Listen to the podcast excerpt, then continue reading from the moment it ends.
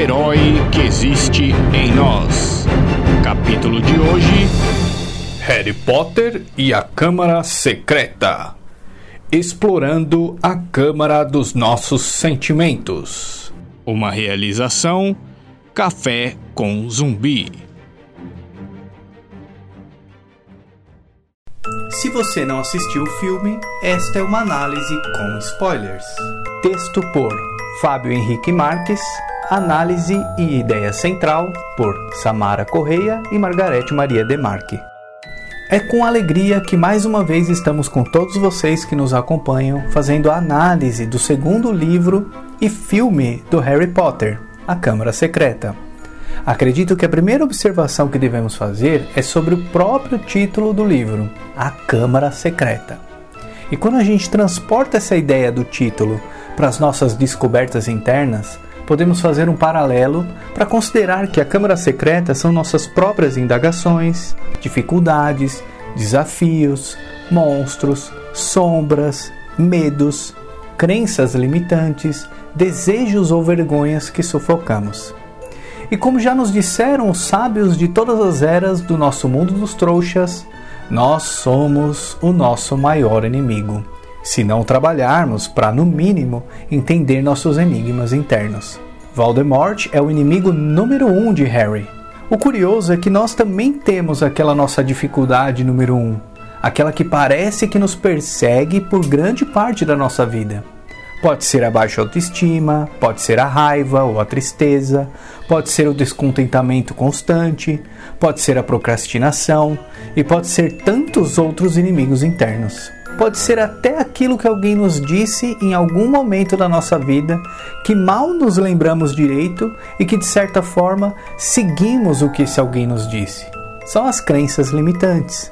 Alguém importante do nosso círculo de convivência, por achar que nos auxiliaria de alguma forma, ou talvez por outra coisa, disse algo parecido com: Você não vai conseguir, isso não é para você, você é burro, você é gordo, você é chata. E até mesmo conceitos sociais, conceitos familiares e tabus. São eventos substanciais que nos governam e mal nos damos conta e que são como inimigos centrais na câmara secreta do nosso inconsciente, o nosso Voldemort interno. Temos dois exemplos cruciais no enredo do livro. O primeiro é a família Dursley, em que podemos observar o tio de Harry, Walter Dursley, bajulando o construtor Sr. Mason para garantir um investimento do empreiteiro em sua empresa de perfuração. Nessa cena, vemos todas as formalidades e apresentações metódicas criada pela família Dursley de como agir para agradar os outros e que toda forma de ser em verdadeira essência deixa de existir. Tentando ser a que não somos. Vemos que a moeda de troca para sermos aceitos é a bajulação e a pressa em agradar. Mas se a moeda de troca é a bajulação, e se nossa forma habitual de agir for igual à da família Dursley, nunca teríamos garantias de um relacionamento saudável. Pois se agradamos para sermos aceitos, podemos acreditar que as pessoas nos nossos círculos de convivência também agem para nos agradar. Essencialmente, criaríamos hábitos de relacionamentos superficiais por agirmos constantemente querendo agradar. E é justamente esse hábito que faz com que acreditemos que o mundo é como vemos através dos nossos conceitos. E esse hábito de relacionamento superficial, através da bajulação, está tão enraizado na família Dursley que vemos Duda o tempo todo sendo bajulado pelos pais, que dão tantos presentes a ele que Duda nem sequer sabe agradecer. Pelo contrário, fica enraivecido quando não recebe o que quer. Nessa família, o valor está invertido. O valor do relacionamento está no presente e não nas relações. O valor é medido pela quantidade de presentes que se possa ganhar, como no caso da bajulação, e não através de uma valorização por sermos quem verdadeiramente somos em essência. Mesmo tortinhos que somos, e cheio de desafios de desenvolvimento e relacionamentos, mas verdadeiramente nós. Essa situação se repete quando conhecemos o professor Gilderoy Lockhart, que tenta ser o que não é e acaba se colocando em maus lençóis. pois foi indicado para salvar a Gina na Câmara Secreta e não tinha conhecimento da arte das trevas para realizar tal feito. Gina Weasley é o segundo exemplo. Gina ainda não tinha encontrado sua força interior. A única menina da família e a mais nova, ainda não entendia com clareza que seus sentimentos tentavam mostrar que não era valorizada como deveria ser. E justamente por isso não acreditava no seu próprio valor.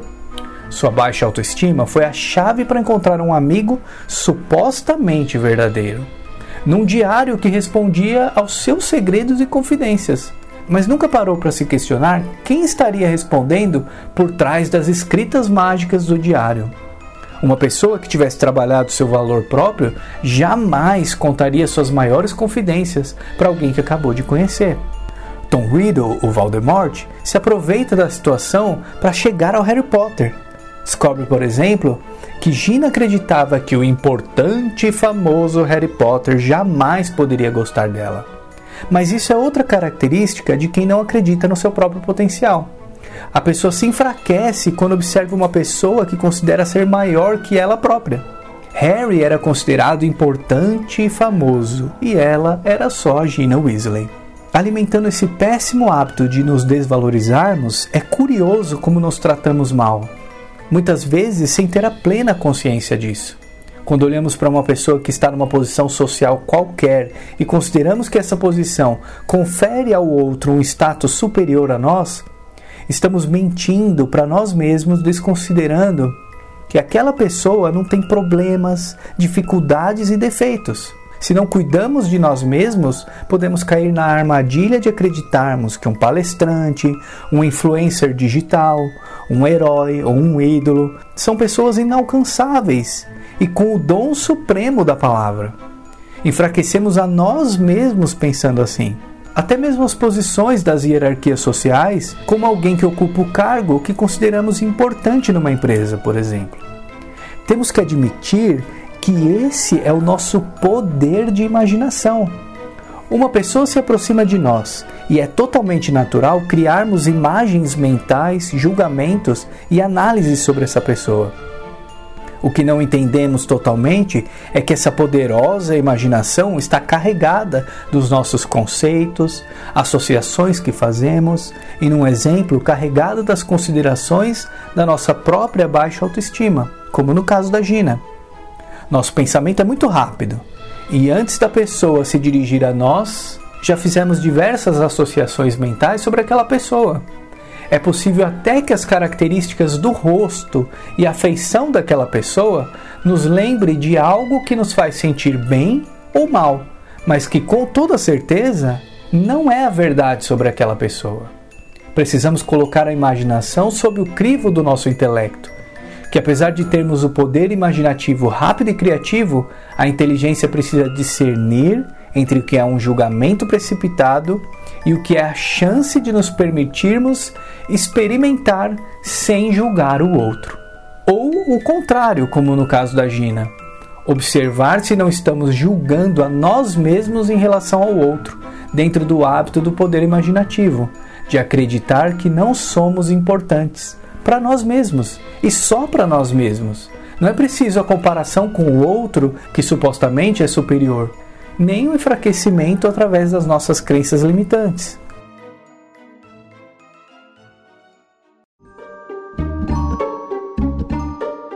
Um outro ponto interessante que podemos conversar aqui é sobre a comunicação. E como acabamos de conversar sobre como a imaginação é poderosa em nós, Observemos quantos julgamentos precipitados podem gerar em nós mesmos armadilhas emocionais e como a comunicação sincera poderia evitar muito desses problemas. Imaginemos uma situação em que nossos pais, talvez por acreditar que estão nos ajudando, nos dizem: você tem que seguir o exemplo do seu irmão, ou você não faz nada direito. É possível, dada essas situações, que desenvolvamos a crença de que não somos capazes. Em outra situação, um amigo chateado conosco, sem muito pensar em como nos falar, diz: Nossa, como você é chato! Por termos desenvolvido o hábito de achar que somos menores do que as outras pessoas, podemos acreditar que somos chatos por completo.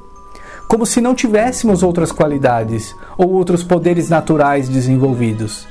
Mas talvez, se perguntássemos para o nosso amigo por que estaria nos achando chato, é bem provável que ele nos diria que em determinada situação erramos com ele e que se agíssemos de outra maneira, talvez poderíamos não chateá-lo.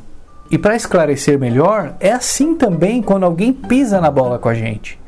Não é porque alguém nos chateou que deixamos de gostar dela, mas quando é com a gente, fazemos exatamente o contrário. Nos identificamos com aquilo que nos dizem que somos. Ou seja, o que deveria ser algo pontual, levamos para a vida toda. É muito comum, por exemplo, que quando não passamos no vestibular ou somos mandados embora de algum emprego, acreditamos que não somos capazes. Ou quando terminamos um namoro, podemos acreditar que ninguém nunca vai gostar da gente. Mas que, com perguntas para nós mesmos e exercícios mentais, poderíamos resolver muitos conflitos internos. Somos realmente incapazes? É possível que ninguém nunca vai gostar da gente mesmo? Psicologicamente falando, a Gina se deparou com vários conceitos internos desse tipo e com a falta de comunicação. Filha mais nova carregava o peso de não ser tão eficiente como os irmãos. Ser menina e ter características diferentes dos hábitos masculinos mais objetivos podem fazer com que a sensibilidade feminina seja reprimida e a baixa autoestima a fazia acreditar que as pessoas famosas e importantes como Harry jamais poderiam gostar dela. Mas ela teve uma conversa sincera com os pais? Ela se permitiu conhecer o Harry Potter verdadeiramente antes de criar diversas situações imaginativas que estavam somente na sua cabeça?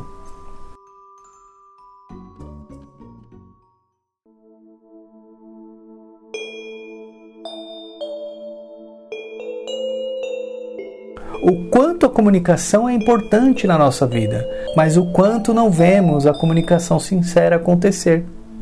Nem mesmo a comunicação interna de nos conhecermos melhor e de nos respeitarmos como deveríamos. E é interessante ainda saber que a comunicação sincera nos permite discordar das pessoas mais queridas sem que isso cause um constrangimento ou aversão pelo outro não nos damos a chance de conhecer o outro como ele realmente é, por conta talvez das nossas crenças limitantes. Só que agora em jargões sociais como não temos tempo para nada, tempo é dinheiro, o que o outro faz é para chamar atenção, o que ela faz é frescura. Essa pessoa não sabe o que faz, eu sei fazer muito melhor que ela, e por aí vai. E é ainda pior quando nos fechamos nas nossas próprias convicções e só aceitamos pessoas que pensam como nós.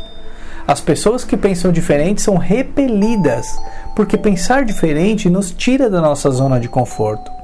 Outras pessoas trazerem conceitos diferentes dos nossos nos fazem ter que abrir mão de tudo aquilo que nós construímos como verdade para nós mesmos. E não queremos fazer isso. Queremos preservar o nosso mundinho. Por isso o diferente é tão difícil de aceitar. Vemos isso no filme quando observamos a família Malfoy. A ideia de bruxo puro é exatamente isso. É a nossa tendência de sermos todos iguais e perfeitos de acordo somente com os nossos conceitos, justamente para manter intacto o mundo de conceitos e verdades que criamos para nós mesmos.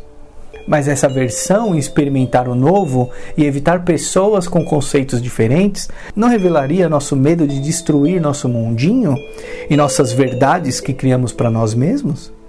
Esse sentimento é até um instinto de preservação, mas também não seria orgulho não admitirmos que somos falhos e vulneráveis?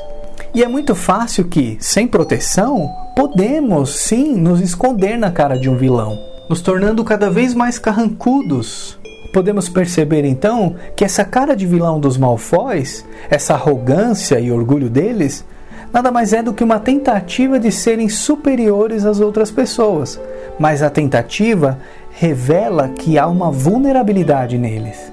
E essa vulnerabilidade revela que não se permitem ser falhos, pois assim se sentiriam inferiores.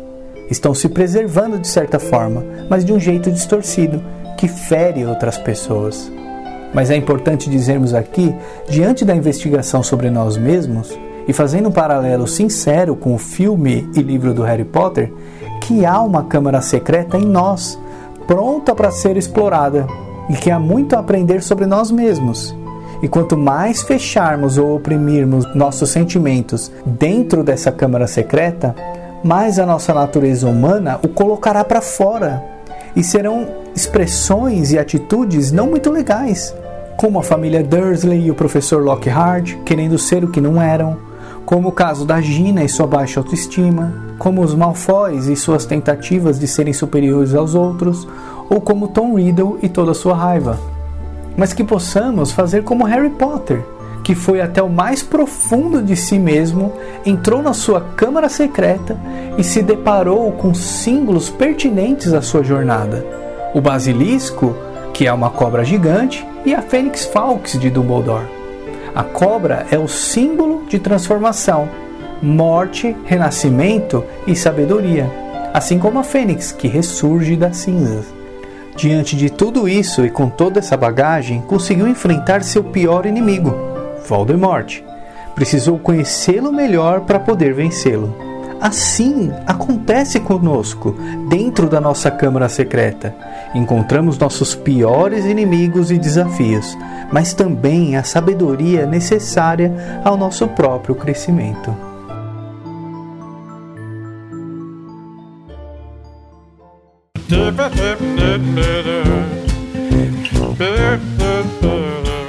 Curtiu nosso podcast? Então siga a gente no Instagram, Facebook e YouTube para saber das novidades.